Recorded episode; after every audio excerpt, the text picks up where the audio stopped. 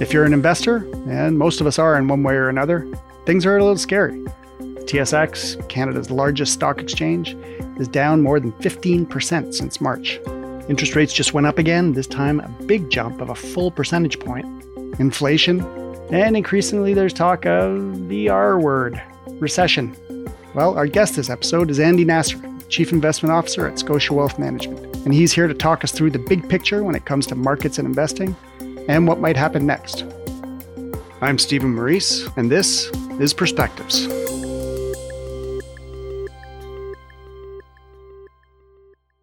Andy, thanks for joining us again. Thanks for having me. You're always a calming presence when we have you on the show, kind of Yoda like almost. Probably because I haven't had enough caffeine. All right. Well, you always have this calmness to you. You have such a long term outlook. You have like the perspective of a 900 year old. I'll do my best to live up to those expectations. okay. As I said, there's some scary stuff going on in the economy and the markets. Let's start with that big picture, how does all that turbulence affect the economic outlook for the second half of 2022? Well, you touched on a lot of it, Stephen. We've had, you know, this huge increase in inflation that's at multi-decade highs all over the world. In part, we've had overlapping crises that have contributed to that, including the geopolitical events that unfolded in the first quarter of this year. And we've got higher interest rates. So it's this combination of high interest rates and high prices that's exerted its influence on corporate spending, growth estimates, household confidence. And that's why markets have sold off. There's a lot of uncertainty. And as some of that policy uncertainty dissipates and we look forward to next year, we're hopeful that things will be a little bit more calm and that investors can get a little bit more accustomed to what should otherwise be, you know, markets that are really underpinned by stable growth. Right. So you mentioned looking into next year. I guess we probably need to look forward to some continued uncertainty through the balance of this year. Definitely. I mean, look, the balance of this year is really going to be mired by policy uncertainty. And whether it's the geopolitical situation or central bank's commitment to increase interest rates to try to create more equilibrium with demand and supply, there's a lot that suggests to us that growth estimates will continue to be revised downwards. Whether or not we have a recession at the end of 2022 or even into 2023, the silver lining is that it may be a bit more of a shallow one in nature. Now, that said, it can continue to affect investor sentiment and you know have a material impact on volatility but we've still got a lot of confidence that a lot of this short-term noise is just that and that long-term markets and, and economic growth will become a little bit more aligned Right. So you used that word. I think of it as the uh, he who shall not be named. Voldemort? the economic Voldemort. There's some debate about whether, you know, we are headed towards a recession. What are your thoughts? I think you may be opening up the paper or turning on the television, and, and people will talk about a soft landing versus a hard landing. A hard landing being characterized by recession. So, a period where the domestic economy contracts for a couple of quarters. It's very difficult to predict, but also you have to ask yourself where the likelihood is. Is it likely that central banks are going to be able to increase interest rates so much and cause financial conditions to tighten so much on top of the higher prices that everybody's paying and cause the economy to glide a little bit lower and outright avoid a contraction? That's the debate. And there's a lot of uncertainty around it because one of the things that's influencing those high prices is all of the geopolitical uncertainty that's happening in other parts of the world. You know, we've seen commodity prices shoot the moon. We've seen all kinds of issues that have popped up with supply chains. So to some extent, we're not sure that this blunt monetary policy instrument that exerts itself vis-a-vis higher policy rates is going to be successful in combating high prices, which means that they may have to stay in place for a little bit longer, at least until central banks are satisfied that prices are going to go back down to whatever their long-term targets are, which for most developed market economies is around 2 to 3%. And that may not happen until the end of 2023 or even 2024. Wow. So as all of this uncertainty starts to dissipate and we have a little bit more policy visibility, whether it's geopolitical visibility or, you know, some idea of where monetary policy is going to head next year, I think that's going to be one of the all clear signals that improve risk appetite. Right. We've talked a lot on the show about that balancing act that central banks have to execute where they're trying to combat record high inflation. New numbers from the US this week showing still continued really high inflation there. I imagine Canada's seeing the same thing. So trying to slow down the economy while also, you know, trying to execute that soft landing that you were talking about. And some things are just beyond their control. The geopolitical situation, you know, supply chain issues, all of those things. You're absolutely right. It's threading the needle, or should I say threading the needle we are. That's my Yoda speak. Let's talk about the markets. That is your specialty. As I said, something like a 15% decline in the TSX uh, since March, probably similar declines in other major markets. We hear terms like correction and bear market. What do those mean exactly? Do they have actual technical definitions? And is that what we're seeing now from your perspective? Well, bear markets drop of more than 20% and intra year corrections are common. They usually happen in any given calendar year, and the order of magnitude is roughly 10 to 15%. So, have we corrected? Yes. Absolutely. It's not just Canadian equities, it's equities all over the world. And in fact, equities have had one of the worst starts to a calendar year going back decades. Fixed income has not done much better. Interest rates have gone up, and that's created all kinds of consternation and angst for fixed income investors. So seemingly there has been nowhere to hide as everybody's looking for you know some safe place to park money while all of this gets sorted out. That in and of itself is creating a little bit of an opportunity. And I can maybe contextualize this a little bit. The average decline, the peak to trough decline for equities during a recession, and we look back at the US for this data because it goes back a little bit further, is around 25 to 30%. Mm. Now we're down close to that. So we've seen the worst or we're close to hitting that bottom? It doesn't mean that things can't get a little bit worse because if all of a sudden, you know, investors really overreact to these negative headlines and concerns about where things are going to head, then you could see a little bit more downside. Right. So you could make the argument that equities and investors are starting to price in because they've sold equities and you've seen multiples contract. They're starting to price in some of this recessionary risk. Where we haven't seen it yet is in earnings estimates. Earnings estimates still look a little bit too high and they're projecting, you know, mid-single digit, double digit growth depending on the region that you're looking at. And it just stands to reason that companies are going to be challenged to maintain their margins when costs are going up, wage costs are going up, input costs are going up. So this old notion that the cure to high prices is high prices could show up through a reduction in demand, which ultimately you know, might put a bit of a dent into those growth estimates and cause a little bit more of a downward revision or a downward trajectory in equities. But it's important to remember that equities always bottom during recession, not after, not before, but during.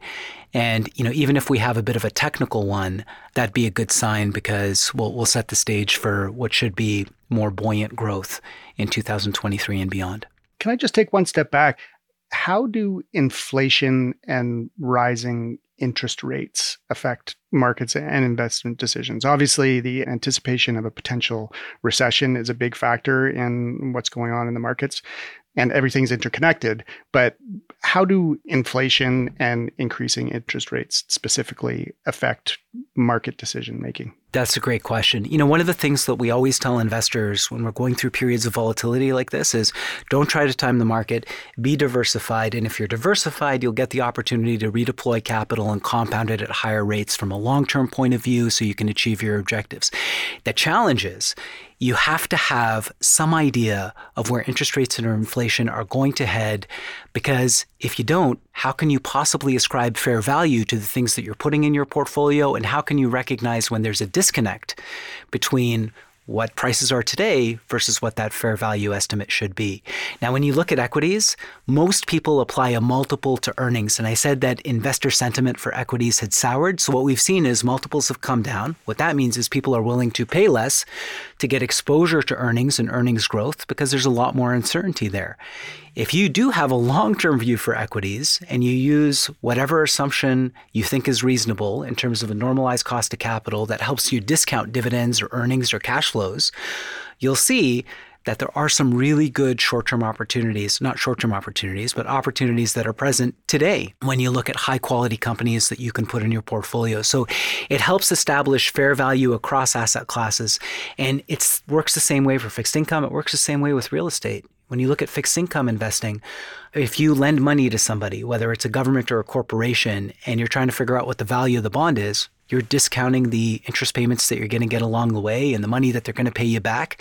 And when interest rates are moving up, those cash flows become worth less. That's why there hasn't really been anywhere to hide. It's the uncertainty that's really affected equities. It's higher interest rates that have affected fixed income investing.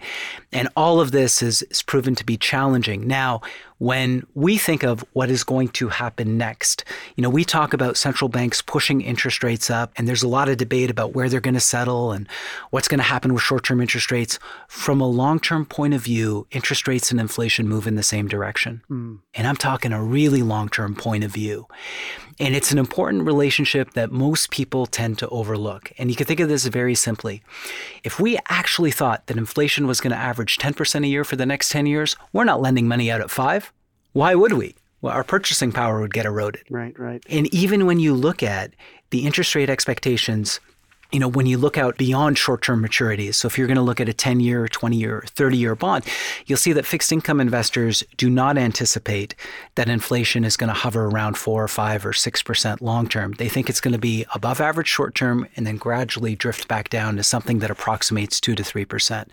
So these are part of the factors that are contributing to what we call the difference between fundamentals, what we think is going to happen long term, versus sentiment, all the things that are affecting gyrations in these asset prices short term. That's what creates the opportunity. It's interesting how much sort of the psychology and the expectations or anticipation about what's going to happen next affects decision making now, which then has an impact on on the actual economy and on the stock markets. Well, we've had this global health crisis, right? This tragic event that was met with unprecedented fiscal and monetary policy stimulus. We spent our way out of the health crisis, and even though a huge chunk of the global economy was locked down, you saw a tremendous rebound in GDP, but before we got there, you saw a significant improvement in risk appetite because the amount of stimulus put in place equated to over 30% of global gross domestic product. This time around, if we end up with a slowdown, the one difference is we might not see as significant of a fiscal policy response. So even though it could be technically a more shallow recession because we don't have this pervasive structural imbalance from a global point of view that we need to address, it could be a bit of a, a more gradual decline, but also a bit more of a prolonged rebound. So, not to suggest it's going to be as jarring as the global health crisis, but it may take us a little bit of time before we get back to where we were and ultimately before we get that all clear signal for, you know, companies and households to feel a little bit better about spending. We forget that when central banks stop, they don't stop and then cut. They stop, pause, read the tea leaves, and then debate whether or not they're going to cut their interest rates. I guess we don't need to get into the debate about whether the pandemic stimulus maybe contributed to some of the situation that we're in now around the inflation situation. Well, I mean, we are where we are. we have high prices at multi decade highs all over the world, in some cases, all time highs. And I think that's a reflection of the fact that we did stimulate the economy quite significantly during the pandemic, but also it did reverse a lot of the improvements that we were seeing in supply chains at the beginning of the year. You know, at the beginning of the year, our view was supply chains are going to get a little bit better. Central banks don't have to be real aggressive with increasing interest rates because it looks like we're going to have, you know, some normalization in economic growth and inflation. And then when Russia invaded the Ukraine and that humanitarian crisis ensued, prices just went berserk. Supply chain issues got worse. And that's what's made it so much more difficult for economic participants to contend with that combination of high prices and high rates. Okay. So, given everything that you've talked about, what are you telling your clients? What are you telling investors? Should they be, obviously, I guess they should be expecting more volatility? Is it time to change strategy? So, the message to investors is continue to be diversified.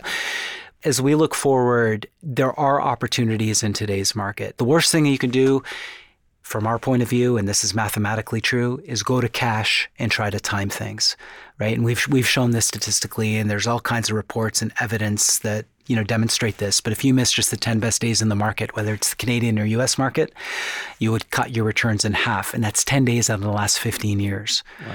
So volatility has been amplified on the way down. You better believe it's going to be amplified on the way up because when investor sentiment improves, it's going to improve materially, and we'll have a whole bunch of false starts along the way. But ultimately, you have to believe in long term growth if you're buying companies in their ability to grow their corporate profits. And that's still the case for us. Okay. And what kind of herbal tea do you drink to stay calm during these crazy times? I, I don't know if I'm as calm as you think, Stephen. I've, I've got no hair, but we try to remain calm. And I think it's important to try to just have a, a big picture point of view, you know, not get too fussed about what happens short term. This occurs time and time again, right? It occurs during corrections, it occurs during recessions and bear markets. We always tend to blow things out of proportion, is probably the best way to put it you talk about that R word, if it becomes a bigger part of the narrative and it, it starts to affect household spending and sentiment, which it is today, by the way, that has a multiplier effect and a knock-on effect. And you can see how quickly, you know, people can get worked up and investors can get worked up and they just they sell everything and that's what creates these downdrafts. Well, as Yoda once said, the fear of loss is the path to the dark side. That's not too far off, Stephen.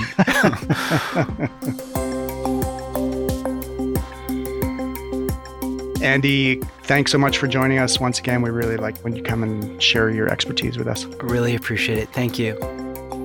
I've been speaking with Andy Nasr, Chief Investment Officer at Scotia Wealth Management. And hey, this is our last episode of the season. We'll be back in the fall, and honestly, season three looks to be our best yet. We already have some new episodes in the works, and these timely, quick turnaround interviews we've been doing lately, we plan on bringing you even more of them. So if you haven't yet, follow us on your favorite podcast app. And have a great summer. We'll see you next time.